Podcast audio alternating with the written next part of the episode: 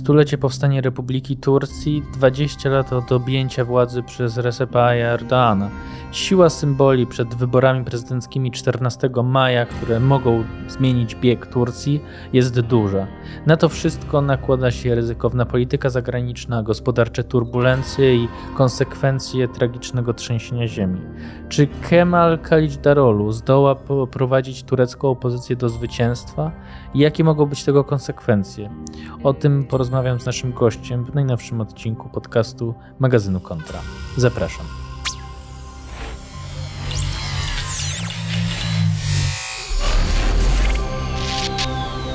Podcaście magazynu Kontra nie boimy się wyglądać poza Polskę i przypatrywać najważniejszym tematom w polityce światowej. Tym razem swój wzrok kierujemy w stronę Turcji, dlatego moim gościem jest dzisiaj Jacek Płaza. Dzień dobry, Jacku. Cześć. Jacek Płaza jest analitykiem do spraw Turcji. Aktualnie mm, pracuje w sektorze prywatnym, ale z Turcją jest związany od wielu lat też prywatnie. Do Turcji jeździ, Turcję obserwuje od e, lat. Teraz e, z tego, co mówiłeś, Jacku, to jesteś przed kolejną podróżą do Turcji. Zgadza się. W takim razie pochylmy się nad tym krajem, który e, jednocześnie jest przedstawiany jako potęga, potęga przynajmniej regionalna, jako jeden z najważniejszych krajów z regionu, ale też chociażby krajów NATO w ostatnim czasie e, odmienianym przez wszystkie przypadki. Z drugiej strony kraj, który jest targany różnymi problemami wewnętrznymi e, i wyzwaniami właśnie e, ze względu na to, na ten skomplikowany region, w którym jest położony. E, chciałem zacząć od tego, co wpadło mi niedawno w ręce, czyli portal Politico ocenił, że najważniejsze wybory w roku 2023 odbędą się właśnie w Turcji. Chciałem zapytać Cię, czy też się przychylasz do takiej opinii. Wiem, że pewnie wszystkich wyborów na świecie nie obserwujesz, nie śledzisz, ale dlaczego polityko Twoim zdaniem mógł e, właśnie tak ocenić tureckie wybory? E, po pierwsze, ze względu na uwarunkowania wewnętrzne, mamy e, pierwszy raz od 20, od ponad 20 lat mamy szansę, że Erdogan no, znaczy mamy szansę. Jest realna szansa na to, że Erdogan zostanie odsunięty od władzy, więc dla samej Turcji to będą, może to być duża zmiana. Jest w poprzednich, przy poprzednich wyborach jeszcze nie było, nie było, wydaje mi się, aż takiej stawki ani dla Erdogana, ani dla opozycji. Jesteśmy po pierwszy, po, przepraszam, po, e, tak, po pierwszych wyborach e, po referendum konstytucyjnym, które zmieniło system z parlamentarnego na prezydencki. E, no więc to jest pierwsza kadencja, kiedy Erdogan ma legalnie bardzo skonsolidowaną władzę i może prowadzić E, prowadzić rządy bardzo, no w taki sposób, który określamy jako autorytarny. E, więc dla samego Erdogana po pierwsze to jest e, walka o nie tyle o polityczne przetrwanie, co o całe dziedzictwo. To znaczy, czy ten system się utrzyma, czy jego spuścizna będzie szanowana. Z drugiej strony dla opozycji, o ile w, za każdym razem mówi, opozycyjni przywódcy mówili, że E, toczy się walka o wszystko, no to tym razem pierwszy raz mają realną szansę, żeby, żeby przejąć władzę. Tak przynajmniej wskazują sondaże, że e, są blisko. E, wcześniej nie, może nie byli na straconej pozycji, ale, ale opozycja miała, no, no zazwyczaj była w, startowała z gorszej pozycji, a tym razem mimo tego, że w mediach mają mniejszy czas antenowy i tak dalej, no to sondaże im dają dość wysokie szanse na zwycięstwo w wyborach prezydenckich i parlamentarnych. To jeśli chodzi o sytuację wewnętrzną, jeśli chodzi o międzynarodową, no to Turcja prowadziła przez większość XX wieku prowadziła politykę e, bardziej skierowaną na wewnętrzne sprawy, bardziej izolacjonistyczną. E, natomiast e, nazywamy ją teraz, tą politykę aktualną nazywamy ją neosmańską. Ona jest bardziej awanturnicza, bardziej, bardziej angażująca się i w konflikty regionalne, i w, no nie chcę powiedzieć wywoływanie sporów, ale na pewno aktywną politykę na, na rubieżach kraju. Pod tym względem ostatnie lata są wyjątkowo, wyjątkowo gorące. Są konflikty i w, mamy ze sobą konflikty i w Górskim Karabachu, i w Syrii, y, i spory z Grecją, y, i ostrzejszy kurs na linii Unia Europejska. Turcja, więc pod tym względem myślę, że yy, znaczy wydaje mi się, że polityko to co miało na myśli, to, że jeśli dojdzie do zmiany władzy w Turcji, na co pierwszy raz jest duża szansa, to, y, to może spowodować do, dość duże zmiany na wielu kierunkach polityki zagranicznej Turcji. Hmm. Chciałem się jeszcze skupić na tym, na tym samym Erdoanie, bo mówiłeś, powiedziałeś, że chce obronić swoje dziedzictwo, to ja w takim razie zapytam Ciebie, co miało być dziedzictwem oprócz przetrwania jego rządów, no może jakiejś ciągłości, na jaką wizję Turcji, przyszłości Turcji mm, ma w głowie Erdoğan? Erdogan jest pierwszym politykiem od czasów Ataturka, który tak otwarcie kontestował, kontestował e, właśnie dziedzictwo Ataturka. E, ta tradycja republikańska się wiązała, nazwana i kemalizmem i republikanizmem się wiązała właśnie na przykład z izolacjonizmem w polityce zagranicznej, a w polityce wewnętrznej skupiona była na, e, na spójność etniczną, narodową. Co przede wszystkim, to jest, nawet powinienem był od tego zacząć, na sekularyzm, na, na postęp cywilizacyjny. Mustafa Kemal Atatürk był, e, mogę nawet chyba użyć tego słowa, był wrogiem religii. E, w kraju, który był zapóźniony cywilizacyjnie, który był, e, miał bardzo dużo do nadrobienia i według e, Ataturka dziedzictwo Imperium Osmańskiego było, było obciążeniem, a nie, a, nie jakimś, a nie pozytywnym bagażem. Erdogan zupełnie to odwrócił w drugą stronę, to znaczy po pierwsze to jest, to jest pierwszy przywódca, który miał tak długą szansę, żeby rządzić i żeby dać większy wyraz dać większy głos konserwatywnym wartościom w prowadzeniu polityki. E, na pewno dał więcej szans muzułmanom w życiu społecznym, że na przykład w aktywizacji zawodowej i akademickiej kobiet. Więc pod tym względem, pod względem zmiany kierunku, w którym idzie polityka turecka, ten, e, to odwrócenie od kemalizmu, od zasad republikańskich w stronę konserwatywną, w stronę neosmańską, no to ten zwrot, trwałość tego zwrotu i, i to, jak będziemy patrzeć na to z perspektywy historii, to jest, to jest być albo nie być dla Erdogana w historii.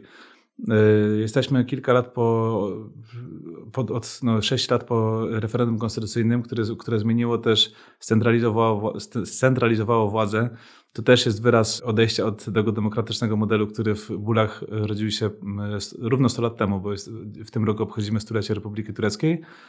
Więc jeśli Erdogan po, po, tym, po tej zmianie systemu na prezydencki okaże się, że nie, nie, będzie mógł, nie będzie mógł przedłużyć, kontynuować swoich rządów, no to na pewno e, opozycyjne rządy, że zresztą w której dominującą partią jest partia republikańska założona przez Ataturka, na pewno będą kontestować jego dziedzictwo. Mhm. Mówimy teraz o Erdoganie, o, o liderze, o partiach, o, o, o władzy, a chciałem zapytać też o kwestie społeczne, dlatego że każde społeczeństwo ma jakieś swoje podziały historyczne, podziały ekonomiczne, podziały etniczno-religijne i tak dalej.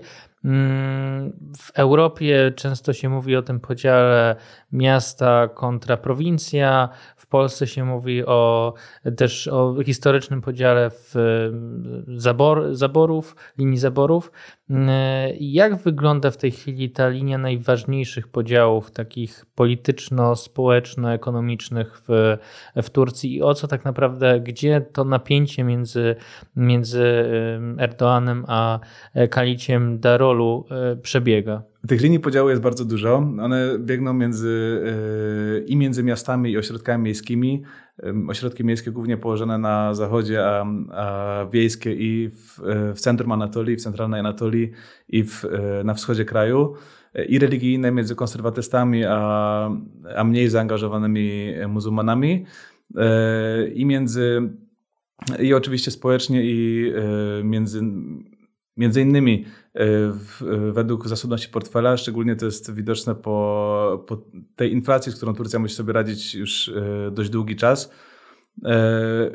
I wiele z tych podziałów konsoliduje się w podziale politycznym, który jest, przebiega między zjednoczoną opozycją a E, a koalicją rządzącą składającą się właśnie z konserwatystów, e, która wspiera przedsiębiorców. Z drugiej strony próbuje dbać o, e, o wyborców z prowincji, więc trudno, w niektórych miejscach trudno zdefiniować dokładnie te podziały. Pamiętajmy oczywiście o też ważnym podziale etnicznym między Kurdami a Turkami. No tutaj też Erdogan, o ile my go kojarzymy z, z, decyzjami, z decyzjami rządu na przykład w, o, o interwencji zbrojnej w Syrii, tych interwencji było kilka, albo, o, albo z operacjami na północy Iraku, gdzie walczy z, z terrorystami związanymi z partią pracujących Kurdystanu. A z drugiej strony był okres, kiedy Erdogan próbował, próbował zjednać sobie głosy Kurdów. To już było dobre kilka lat temu, natomiast kilka gestów dobrej woli zostało wykonanych. E, i nie wiemy, jak dokładnie na przykład e, Kurdowie, o ile zagłosują prawdopodobnie w dużej mierze na partię prokurdyjską w, e, do wyborach parlamentarnych, to, to już w wyborach prezydenckich mogą, nie wiemy dokładnie, czy, czy będą głosować w całej rozciągłości za przeciwko Erdoganowi, bo kandydatem opozycyjnym jest i w tym bloku opozycyjnym jest na przykład e, partia mocno nacjonalistyczna. To są spadkowicze z, e, z AKP, z Partii Sprawiedliwości i Rozwoju. E, no więc tych podziałów jest dość sporo. Jak rozmawiam ze znajomymi Turkami, to niezależnie od tego, na kogo głosują, to jest naprawdę trudno mi jest przewidzieć, co się stanie po 14 maja, szczególnie po 28 maja, czyli kiedy będzie druga tura wyborów prezydenckich. Mhm. Zastanawiam się, bo często jest tak, że polityka zagraniczna e, jest elementem jest wtórna wobec tego, co chcemy zrobić na tej scenie partyjnej wewnątrz krajowej.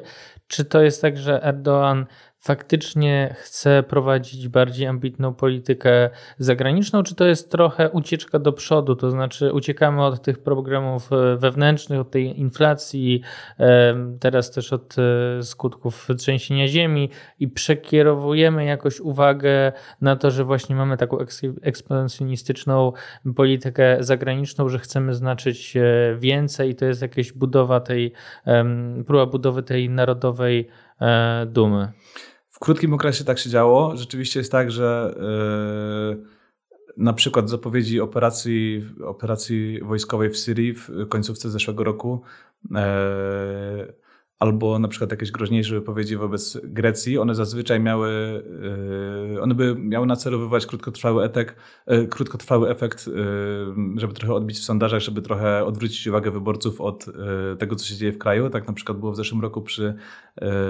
no szczególnie przy problemach gospodarczych i przy bardzo dużej inflacji. Natomiast pamiętajmy, że Erdogan prowadzi tę politykę nie od, nie od kilku miesięcy, nie od roku, tylko od 20 lat. E, o ile pierwsze lata były e, bardziej koncyliacyjne, no to no przynajmniej ostatnia dekada już jest, e, to już jest, to już jest dużo bliżej awanturniczej polityki. Więc nie sądzę, żeby te decyzje, które, oni, które podejmuje rząd i sam Erdogan, żeby one były kierowane tylko na, tylko na odwracanie uwagi od tego, co się dzieje w kraju. Po prostu ambicje Turcji i, mm, i to jest widoczne na, na każdym poziomie, to znaczy i wśród elit politycznych, i wśród analityków, i wśród mediów, i wśród społeczeństwa ambicje Turcji i przekonanie Turków o ich e, wyjątkowym położeniu geograficznym. E, one są, one są bardzo, bardzo widoczne. Aspiracje, które mają w, w całym układzie międzynarodowym, szczególnie przy ostatnich zmianach, nie tylko jeśli chodzi o inwazję na Ukrainie, ale o inwazję Rosji na Ukrainę, ale, ale szerzej, to znaczy decoupling Chin i Stanów Zjednoczonych, E, rozbijanie się na, na, na, jeden blok lub na, przepraszam, na dwa bloki lub na kilka pomniejszych bloków e, politycznych. Cała ta zmiana w Turcji wywołuje podobne nastroje jak, jak na przykład w Rosji. To znaczy wyobrażają, wyobraża się tam, że świat będzie złożony, świat będzie biegł ku multipolar, multipolarności, e, będzie więcej tych, tych bloków i Turcja ma świadomość tego, że Turcy mają świadomość tego, że nie mogą być głównym, e, głównym ośrodkiem siły, e, natomiast jednym z e, kilku, kilkunastu jak najbardziej. Więc pod tym względem Erdogan nie tyle, moim zdaniem, Erdogan nie tyle próbuje odpowiedzieć na nastroje, czy uciec, uciec do przodu od, od problemów, które ma w kraju, o tyle próbuje, o tyle po prostu odpowiada nastrojom, które są na ogół, są widoczne i o ile, o ile poprzednim elitom politycznym zawsze udawało się zdławiać takie, takie nastroje, trzymać się takiej polityki, która była e, wobec sąsiadów, e, można powiedzieć, skromniejsza, jeśli chodzi o dobierane środki, no to, no to Erdogan po prostu dał wyraz temu, co temu, co drżmało w Turkach już bardzo długi czas. Oni po prostu mają bardzo duże aspiracje, duże ambicje, no i kiedy, kiedy Turcja poczuła, że nadchodzi czas, że mogą, yy, że pojawia się dużo szans, yy, postanowili to wykorzystać. No i pytanie, czy, czy przelicytowała? No, no właśnie, bo to jest najciekawsze, że w polskiej, w polskiej debacie też, też mocno takiej geopolitycznej ten przykład Turcji jest takim wzorem poniekąd, E, trochę wyprzedzam może moje pytanie, ale, ale chciałbym e, o tej wyobraźni. To znaczy, że, że w Polsce to jest jakiś podany taki przykład właśnie samodzielności, próby czy konsekwencji w budowaniu właśnie takiego swojej pozycji w tym takim, jak to się mówi, wielowektorowym świecie, w którym można grać na różnych e, fortepianach, e, póki co przynajmniej. E, no i zadałeś sam sobie kluczowe pytanie, to znaczy na ile faktycznie to jest konsekwentna realizacja polityki, która przynosi wymierne korzyści, a na ile jest taki moment, w którym jednak okazuje się, że Turcja przelicytowała i no, zostanie jakoś w konsekwencji skarcona prędzej czy później.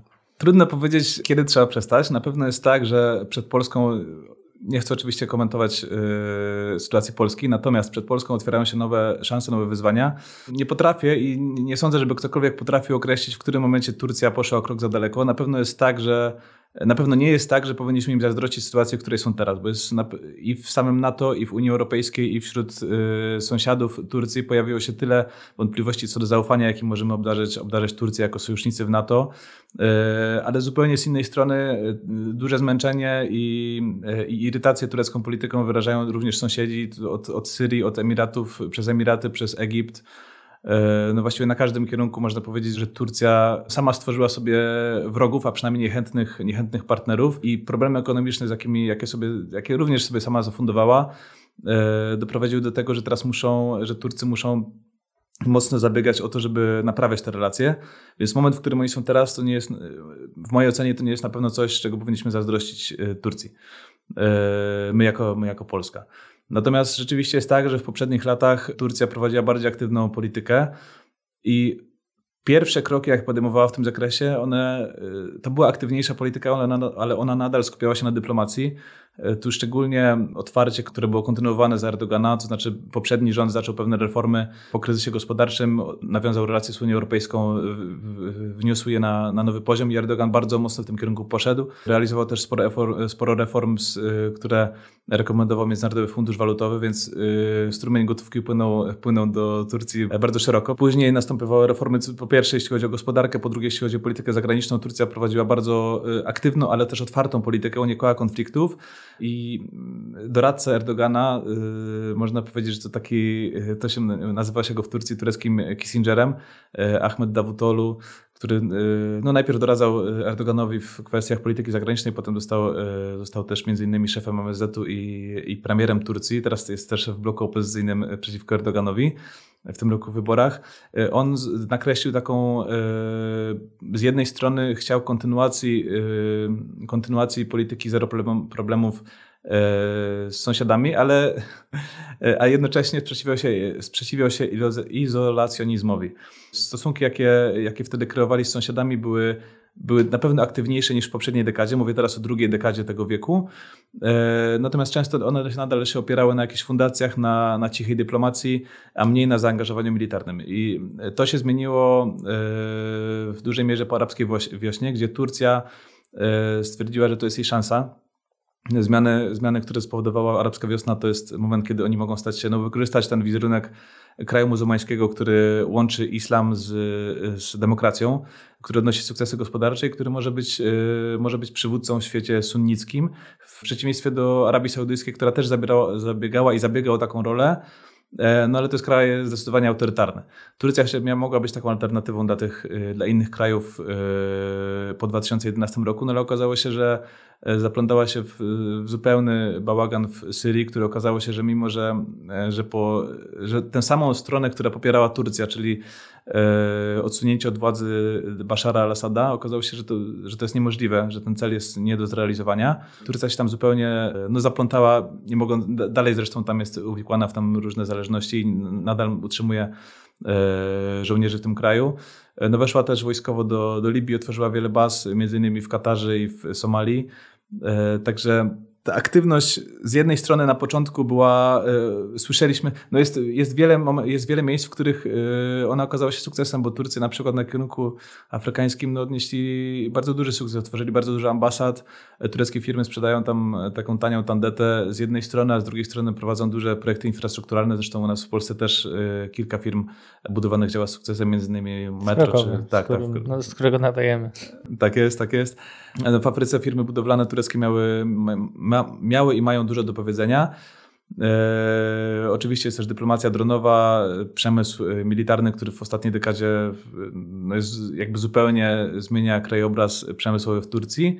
A z drugiej strony mamy takie, mamy decyzje, które sprowadziły do zupełnej katastrofy, to znaczy no decyzja o, e, o zakupie systemu przeciwrakietowego S-400 od Rosji w 2017 roku bodajże, przez którą Amerykanie ostrzegali, że konsekwencje mogą być bardzo poważne, natomiast Turcy tutaj, no Turcy grają, grają ostro, więc Turcy zawsze handlują dywanami. Oni mm, w każdym momencie chcą negocjować, w każdym momencie myślą, że mogą ugrać y, kolejnych kilka lir, lir dla siebie.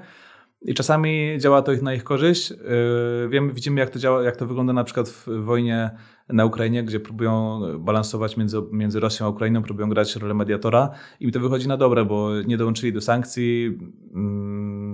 Tureckie banki są przystanią dla, dla rosyjskich, dla majątków rosyjskich oligarchów. Więc są momenty, gdzie Turcja na tym zyskuje, a są momenty, gdzie, no tak jak przy tym zakupie systemu antyrakietowego, systemu, przepraszam, systemu e, obrony przeciwlotniczej, E, doprowadził do tego, że mm, Amerykanie wyrzucili Turcję z programu F-35, to jest konsorcjum kilku krajów, bodajże dziesięciu, co doprowadziło, no to miało cały szereg konsekwencji negatywnych dla, negatywnych dla rozwijającego się przemysłu wojskowego w Turcji.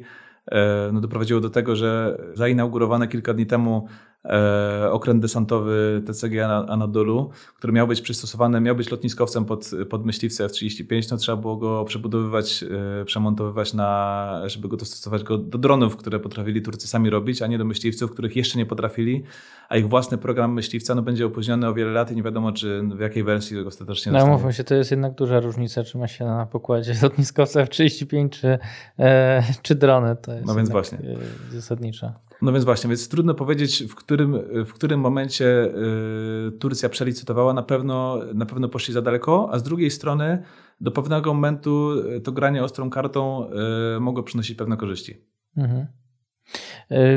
W takim razie moje pytanie brzmi, bo też powiedziałeś o tym, że Erdogana po, y, porzucali kolejni współpracownicy trochę, tak? Znaczy, że on, to jest tak. chyba też taka typowa droga, to znaczy im dłużej trwa władza, y, tym te osoby, które jakoś się tam wyróżniały, i zbudowały swoją pozycję, no to albo odchodzą dlatego, że chcą same realizować swoją politykę, albo po prostu zawodzą się, dochodzi do wielkiego zawodu, że oto ten, na kogo, komu pomagałem, komu doradzałem, nie realizuje mojej polityki i idzie złą drogą, więc e, chciałem przejść teraz do, nie tylko do, do Kalicia do rolu, ale też w ogóle do tego bloku opozycyjnego, bo tam no jednak ta e, różnica w tym, no mówimy o liderze centrolewicowej Republikańskiej Partii Ludowej, e, no ale ten blok jest oczywiście e, skomplikowany, niemniej jednak no są istotne różnice także w podejściu do polityki międzynarodowej, więc o tym chciałbym, żebyśmy jeszcze porozmawiali. To znaczy, co w przypadku, kiedy Erdoğan przegra, na co liczy Zachód, na co liczą ewentualnie Turcy, którzy, którzy jakoś tam no, faktycznie e, chcą na tą opozycję głosować. Z tego, co sprawdzałem sondaże, no to faktycznie e, jest szansa na to, że, że opozycja wygra te wybory. Jakie mogą być tego konsekwencje? E, Tutaj nie sądzę, żeby była niespodzianka na kierunku europejskim, to znaczy yy, wiemy, że nastąpi na pewno pewne odprężenie. E, Kryś Darolu yy, zresztą nie tylko jeździł po stolicy, nie, nie, tylko spotykał się z europejskimi przywódcami, ale też był w, yy, kilka, kilkanaście tygodni temu odwiedził Stany Zjednoczone na co zresztą prorządowe media odpowiadały takimi grafikami, e, że wybór, wybór e, między kandydatami Erdoganem a Kryś-Darolu Darolu, to, to raczej wybór między Erdoganem a Bidenem, to znaczy grali na tych e, antyamerykańskich nastrojach. Kryś Darolu i opozycja już zapowiada, że na pewno będą próbować doprowadzić do ocieplenia stosunków z Unią Europejską. jedną z obietnic kandydata opozycji na prezydenta jest zniesienie, zniesienie wiz na podróżowanie do Unii Europejskiej na w ciągu trzech miesięcy, że będzie mógł to zrobić, co jest, co jest raczej wątpliwe. Raczej tak się nie stanie, natomiast już sama ta obietnica e, jest, jest bardzo dobrze odbierana przez Turków, bo cały ten proces dokumentacji, on, on jest, e, pomimo, że nam się to wydaje, że to jest, to jest po prostu złożenie wniosku o wizę i tyle, to dla Turków to jest mocno frustrujące, kiedy no jest, bardzo wiele osób ma rodziny, ma, jest duża dyspora turecka przede wszystkim w Niemczech, ale w innych krajach również więc cały ten proces y, jest dla Turków mocno frustrujący i y, dla niektórych nawet upokarzający. Mm, kiedyś Darolu powiedział, że y, spełni, będzie spełniał kolejne kroki jakie wymaga od nich umowa przedakcesyjna z, e, z Unią Europejską, nawet pomimo tego, jeśli nie będzie realnej obietnicy wejścia Turcji do Unii Europejskiej. Więc e, blok opozycyjny jest mocno nastawiony na, na to, żeby doprowadzić do odprężenia stosunków z Unią Europejską. Na pewno tak się stanie. Dobrym dla nas na pewno sygnałem jest to, że nie stawiają jakimś, jakichś warunków wstępnych tylko, tylko po prostu yy, wiemy, że tutaj będzie na pewno dobra wola ze strony Turcji. Inaczej to wygląda na, na kierunku na przykład greckim albo amerykańskim. Yy, tutaj tureckie społeczeństwo nie jest, yy, to jest zupełnie inaczej nastawione do Ameryki niż w Polsce. Jest też bardziej negatywnie nastawione do Ameryki niż opinia publiczna, na przykład we Francji, która jest, wiemy, że bardziej wierzy w strategiczną autonomię niż w więzi transatlantyckie. E, Turcy e, często postrzegają Amerykę jako imperialistów. E, I pod tym względem Kyliś Darolu powiedział też otwarcie, że jeśli, jeśli rząd zdecyduje o, o wypowiedzeniu umowy Ameryce i po, będzie się chciał pozbyć amerykańskich żołnierzy z bazy wojskowej w Turcji, no to opozycja, blok opozycyjny pod wodzą Kyliś Darolu wesprze rząd. Zastanawiam się, bo o ile kraje afrykańskie, mówiłeś o, o arabskiej wiośnie, no, są kraje, których jestem w stanie sobie wyobrazić więcej powodów, dla których mieliby Amerykę darzyć jakąś nienawiścią wręcz.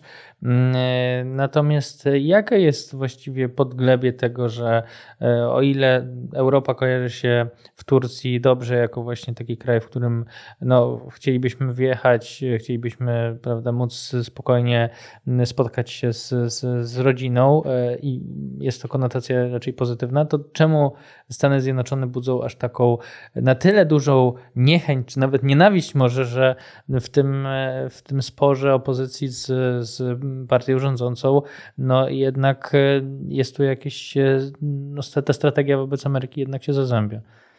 E, wydaje mi się, że wynika to po części z tego, że e, Erdogan ostro opowiada się i przeciwko Ameryce, i przeciwko Unii Europejskiej, a związki handlowe Turcji z Unią Europejską są znacznie większe niż z, e, z Ameryką i, i opozycja postrzega tutaj większe szanse na większe korzyści z tego, jeśli ociepli, ociepli stosunki z Unią Europejską. Tutaj głównie chodzi o, e, albo inaczej, może nie głównie, ale między innymi chodzi o, e, o inwestycje, które płynęły wcześniej, były kredytowane przez francuskie i włoskie banki, czy też hiszpańskie. E, są też bliskie stosunki handlowe z Niemcami, głównie chodzi o sektor e, automotive. Turcy, no też e, trzeba powiedzieć, że Turcy są kandydatem do Unii Europejskiej od 2005 roku, więc jest, przeszli przez proces przekonywania społeczeństwa w y, kilkanaście, no przepraszam, już ponad 20 y, lat temu, niecałe 20 lat temu przechodzili przez proces przekonywania społeczeństwa o tym, że korzyści płynące z dobrych relacji z Unią Europejską mogą być dobre. Pamiętajmy, że całe, że Republika Turcji została ufundowana między innymi na tym kroku cywilizacyjnym naprzód i on był, ten, ten krok miał być inspirowany przez, y, przez Europę. Głównym językiem na którym się, na którym Mm, którego uczyły się Turczynki i Turcy przez długi czas, przez wiele dekad, jeszcze, jeszcze całkiem niedawno był francuski, a nie angielski. Turcy e, oparli swoje, swój kodeks handlowy, e, kodeks cywilny na prawie szwajcarskim, włoskim, więc te fundamenty związków z Zachodem są raczej oparte na, na więziach z e, Unią, przepraszam, z Europą, z Unią Europejską, z Europą, a nie ze, ze Stanami Zjednoczonymi, a z drugiej strony wiele, z drugiej strony mają, mają, Turcy mają pamięć o tym, jak zewnętrzny świat i szczerze mówiąc nie wiem dlaczego nie kojarzą tego po prostu z Francuzami czy z Brytyjczykami, którzy chcieli rozdzielać włącznie z Włochami, którzy chcieli rozdzielać między siebie Anatolię. Natomiast Stany Zjednoczone są takim ucieleśnieniem właśnie zewnętrznego, potężnego imperium, któremu trudno powiedzieć, trudno odmówić. I być może przez to, że, że Unia Europejska jest, nie ma aż takiego apetytu, jest otwarcie, na przykład w stosunkach wojskowych, nie ma żadnych, nie ma żadnych ambicji E, no a pod względem, a pod tym względem ze Stanami Zjednoczonymi jest zupełnie inaczej. Pamiętajmy tutaj też, że e, pamiętajmy tutaj też, że e, Amerykanie prowadzili wiele interwencji wojskowych na Bliskim Wschodzie. Jeśli na przykład chodzi o Irak, no to ta, ta interwencja była bardzo negatywnie postrzegana w Turcji, więc zaangażowanie Turcji, w, mimo że była sojusznikiem, sojusznikiem natowskim Ameryki, no, no, no tam nastroje były zupełnie przeciwne temu, co robili Amerykanie. Y, zastanawiam się, bo mm, mówisz właściwie o tym, że Europa nie jest jakimś e, takim podmiotem rywalizacyjnym z, z, z Turcją. Mm, jest raczej e, elementem handlu, E, no, w różnym aspekcie, bo mówiło się między innymi przecież o, o tym, że ten wymiar handlowy trochę był przy okazji e, kryzysu migracyjnego, tak? To znaczy po prostu e, pieniądze za bezpieczeństwo, tak to można określić. Natomiast jednym z, z, z postulatów, które, które niesie, czy obietnic, jakie niesie opozycja, jest między innymi zniesienie weto na, na akcesję Szwecji do NATO. Myślę, że dla wielu osób ten aspekt jest niezrozumiały, czemu Finlandia tak, Szwecja e, nie, czemu to jest akurat ten największy, największa e, kość niezgody. Jeśli chodzi o rozróżnienie między Finlandią a Szwecją, e, no to tutaj opozycja częściowo nie jest aż tak krytyczna wobec rządu, jakby się mogło wydawać, aczkolwiek oni powiedzieli jasno, że jeśli Chleś Darolu jako, jako głos opozycji powiedział jasno, że jeśli to jest jeden z takich bardzo klarownych postulatów po przejęciu władzy, że jeśli e, zostanie prezydentem, e, a parlament będzie, e, no parlament musi ratyfikować akcesję Szwecji do NATO, no to jeśli opozycja przejmie i parlament i, i prezydencję, to na pewno zgodzą się na członkostwo Szwecji w NATO. To jest bardzo jasny postulat. E, jeśli chodzi o, o, to, dlaczego Erdogan jest przeciwny Szwecji, a nie był przeciwny Finlandii, znaczy był przez jakiś czas, ale już nie jest. E, diaspora kurdyjska w Szwecji jest znacznie większa niż w Finlandii. E, działalność, to, to czego Turcja postrzega jako komórki terrorystyczne, czy też odgałęzienia partii pracujących Kurdystanu w Szwecji są znacznie większe niż w Finlandii, przynajmniej zdaniem zdaniem, zdaniem Erdogana i jego, jego ekipy. E, no więc e, jeśli chodzi o strumienie finansowania, jeśli chodzi o osoby, których Turcja poszukuje i prosiła ich o ekstradycję, to w Szwecji te, e, te zarzuty, zarzuty Turcji wobec, wobec aktywności szwedzkich fundacji między innymi no były znacznie większe niż wobec Finlandii, więc wobec Finlandii te, de facto te zarzuty nie mogły się utrzymać na dłuższą metę. I tak były te dwa kraje trzymane dosyć długo w napięciu, ale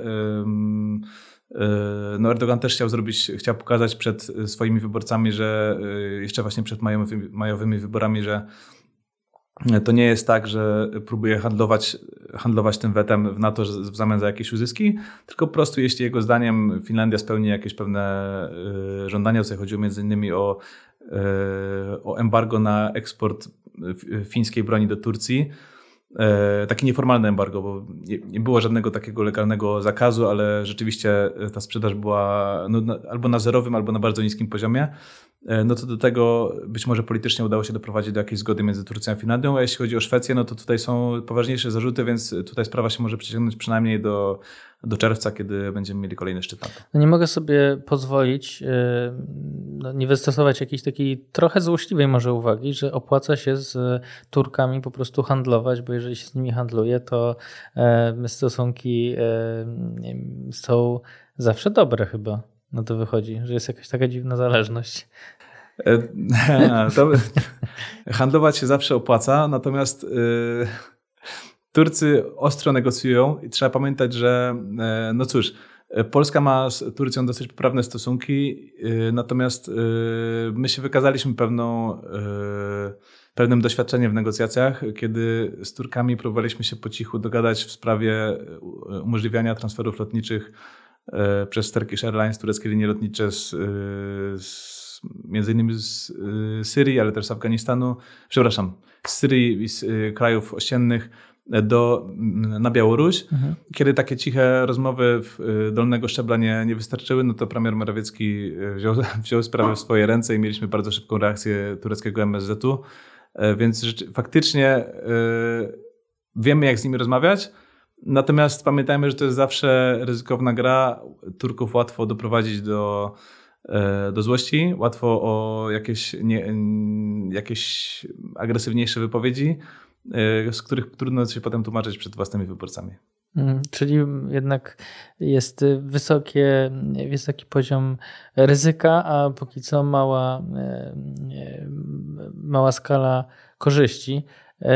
No dobrze, to w takim razie zastanówmy się jeszcze, czy warto faktycznie e, z tą e, Turcją teraz może nie tyle handlować, co tam inwestować e, i, i patrzeć na ten kierunek jako atrakcyjny jakoś gospodarczo, no bo wspomniałeś już wcześniej o tej jednak y, trudnej do zbicia, y, a wręcz mhm. cały czas rosnącej inflacji tureckiej.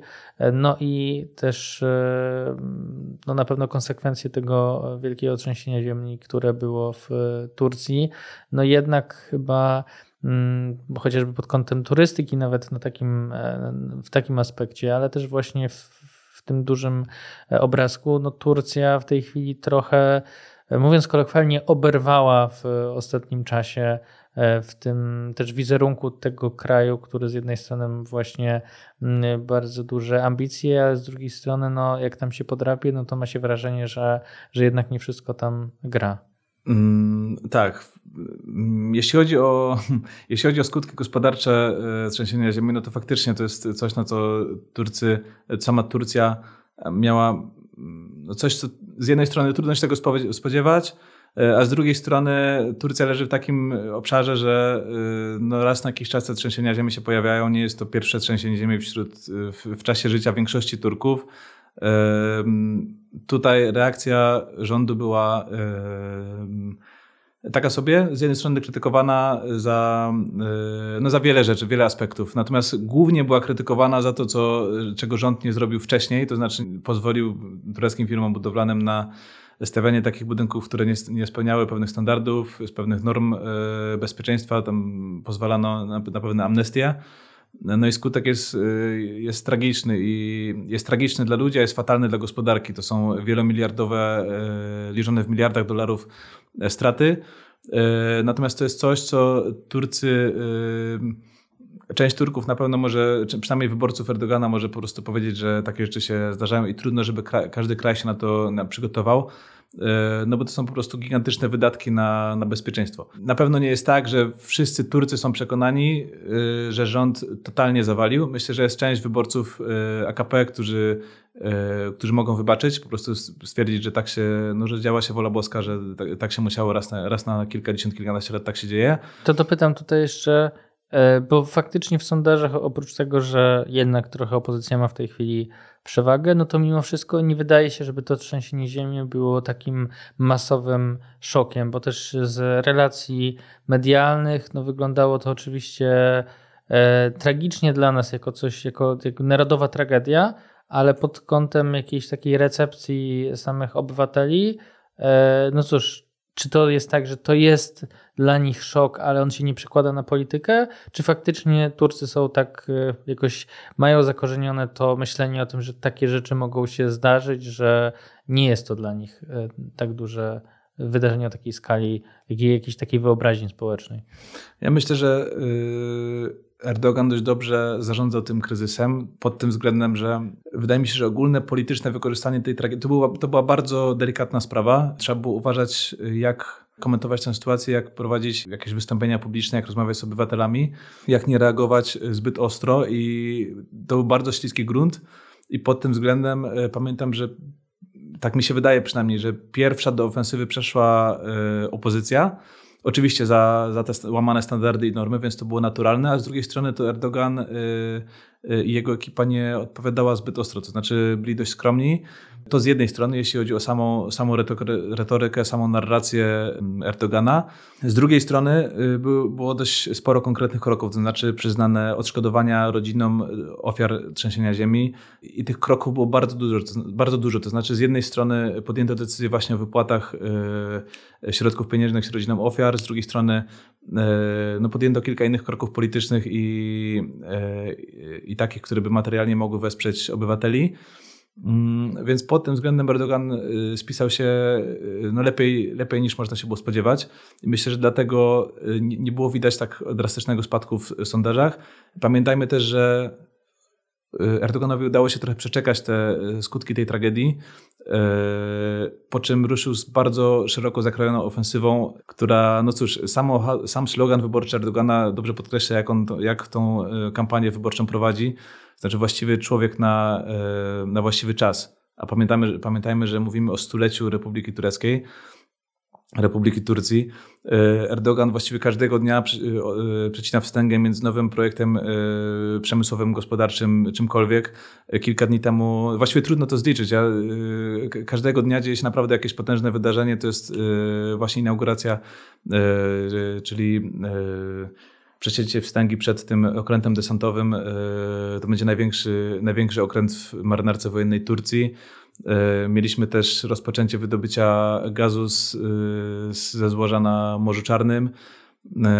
Mamy nowe drony, mamy też nowy, mamy też samochód elektryczny produkcji tureckiej. Oczywiście tych części z zagranicznych, z innych krajów jest bardzo dużo, natomiast on jest przedstawiany, ten, ten samochód jest przedstawiany jako, jako wyłącznie produkcji tureckiej, więc tych projektów bardzo projektów przemysłowych, inauguracji jest bardzo dużo. I pod tym względem wszystko jest bardzo starannie zaplanowane. E, jeszcze raz podkreślę, wydaje mi się, że Erdogan dobrze, e, dobrze zarządzał kryzysem, przeczekał ten trudny dla niego czas, e, nie, nie, nie wystawiał się na strzały, natomiast przeszedł do ofensywy w tym czasie, kiedy już sporo, sporo osób już przechodziło do, do porządku dziennego na tym, co się stało wcześniej. To trochę brzmi cały czas jednak jak ucieczka do przodu. E, Zdecydowanie. Zacząłeś, przyszedłeś już do tego, no właśnie, że Erdogan e, jakiś zadośćuczynił e, ludziom, przekonuje, przekonuje ich, że, że jest osobą właściwą na, na trudne czasy. No, ucieczka do przodu oznacza też właśnie, że przycina wstęgi, rozpoczyna te, te duże inwestycje, jak rozumiem, pokazując też i symbolicznie, i realnie, że, że Turcja zamierza się odbudować. E, ale chciałem jeszcze też wrócić cały czas jednak do tej e, sytuacji ekonomicznej i do tej inflacji, do tego, że powiedziałeś o tym, że jednak jest to e, pęknięcie, zróżnicowanie na ekonomiczne na bogatszy zachód, biedniejszy wschód. No, ta zasobność portfela jest elementem grającym dużą rolę, więc jak Turcy żyją, no my mamy tam 15% inflację, a Turcy mają 80%, tak? Więc e, możemy sobie wyobrazić, że gdybyśmy mieli 80% inflację, no to raczej te plakaty PiS równa się drożyzna byłyby trochę większe.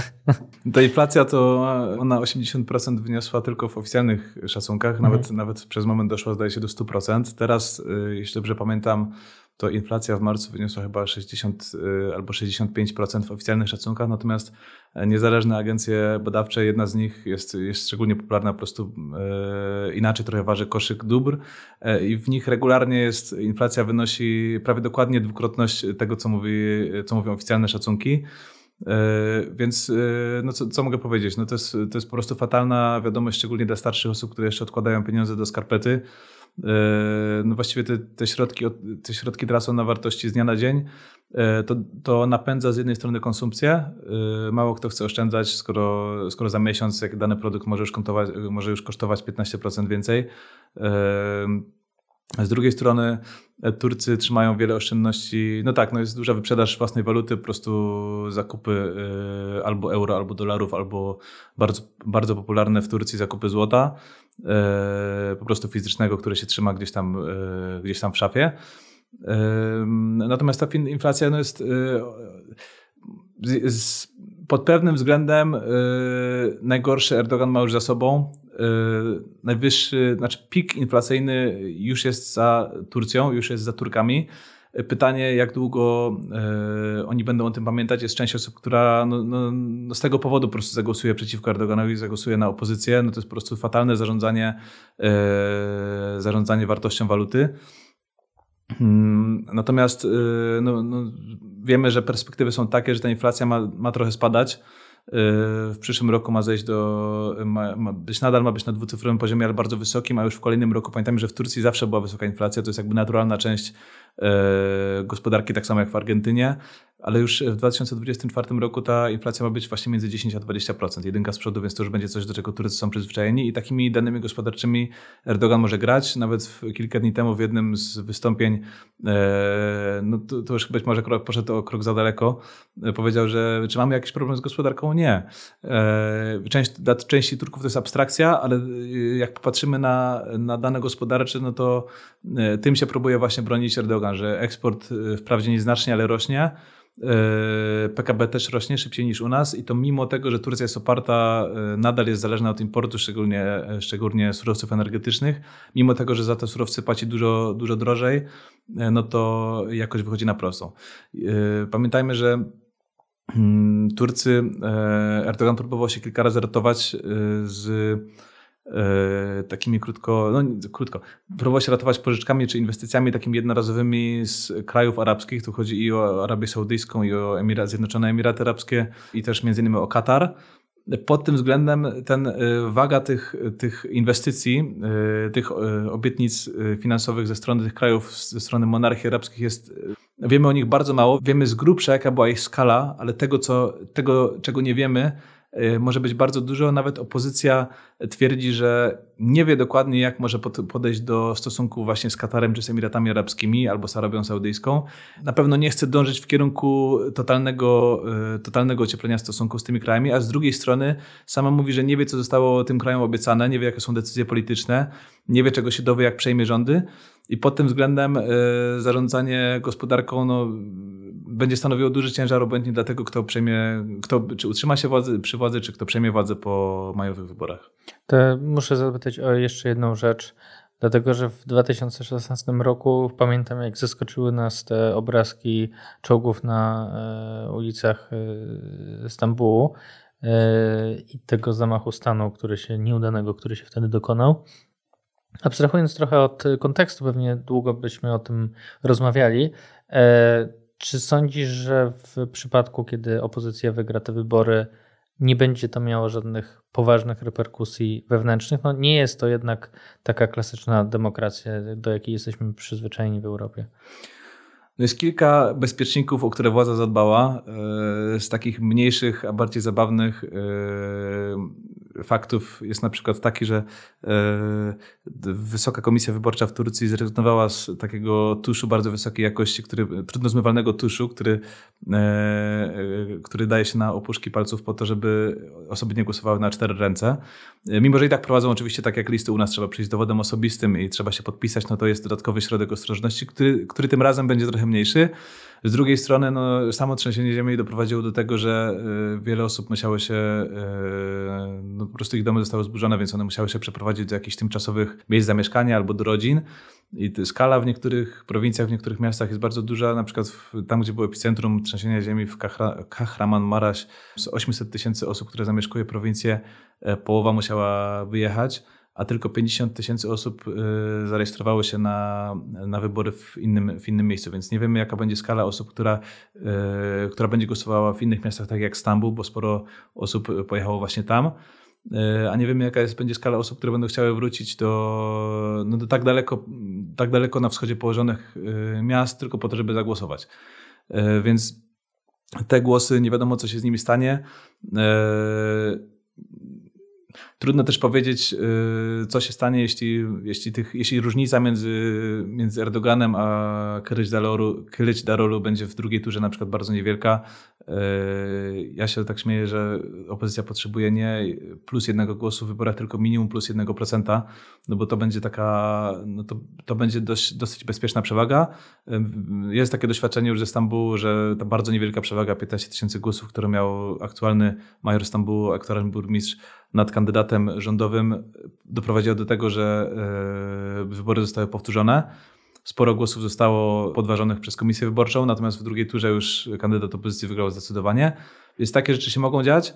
E, natomiast jeśli rzeczywiście dojdzie do tego, że i parlament, e, i prezydentura przejdzie w ręce opozycji, no to pamiętajmy, że koncept deep state w Turcji jest znacznie starszy niż. E, ten, ten, ten, ta koncepcja jest dłużej znana na pewno niż u nas, a być może nawet niż w Stanach Zjednoczonych.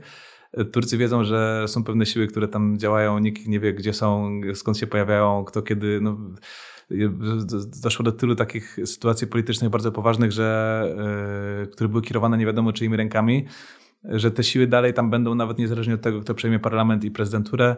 E, elity, które są skupione wokół Erdogana i biznesowe, i, i, i kadra akademicka, i sędziowie w sądach najwyższych, w sądzie konstytucyjnym, no, wymiana tych kadr będzie trwała bardzo długo, więc nawet po przejęciu władzy y, ona nie musi się wcale długo utrzymać. No, powiem, wspomnę tylko o jednym krótkim scenariuszu takim, że jeśli nawet Kılıçdaroğlu przejmie y, władzę, zostanie prezydentem, a większość parlamentarna będzie należała nadal do, y, do koalicji rządzącej teraz, czyli do Partii Sprawiedliwości i Rozwoju i do narodowców, z MHP, no to będzie mu trudno, mimo że jest system prezydencki, system nie jest jeszcze prze, przećwiczony w innych warunkach niż, niż y, prezydent i parlament y, mający większość z jednej partii. Więc y, takie wątpliwości będzie rozstrzegał sąd konstytucyjny, który, którym, w którym decydują sędziowie, którzy zostali, mianowani przez ekipę Erdogana. Jeśli, jeśli władza będzie, większość parlamentu E, również będzie w, w, rękach opozycji, no to nadal, nadal, żeby zmienić konstytucję, potrzebują dwóch trzecich większości, żeby, żeby zmienić albo doprowadzić do referendum. Więc tych, e, tych kroków, żeby doprowadzić do zmian, które obiecuje opozycja, będzie, będzie sporo. E, bagaż, który zostawia, zostawia im na głowie Erdogan, szczególnie jeśli ten, szczególnie gospodarczy, będzie dość duży, więc zmiany na pewno będą trwały. Y, koalicja opozycyjna, koalicja opozycji też nie jest jednolita, jest bardzo egzotyczna. Są, są spadkowicze, tak jak mówiłem, z Partii Sprawiedliwości i Rozwoju, narodowcy i partii. Y, są z drugiej strony Kurdowie, którzy będą tym języczkiem uwagi i oni będą, musieli, będą, będą musieli być w koalicji rządzącej. Y, więc żeby utrzymać tę większość, będzie, to będzie na pewno wyzwanie dla opozycji.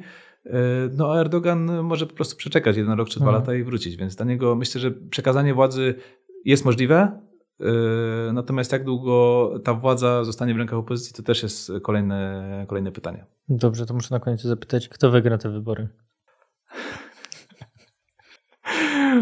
Uniknę odpowiedzi. Proszę następny zestaw pytań.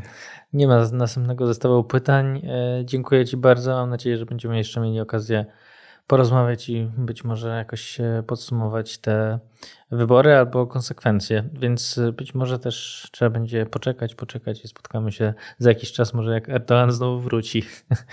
E, a to wszystko zależy od wyniku wyborów. Dziękuję Ci bardzo, Jacku. Dzięki. Moim waszym gościem był Jacek Poza, analityk do spraw Turcji, e, szerokiej drogi, e, kiedy będziesz znów tam. Dzięki. Do usłyszenia.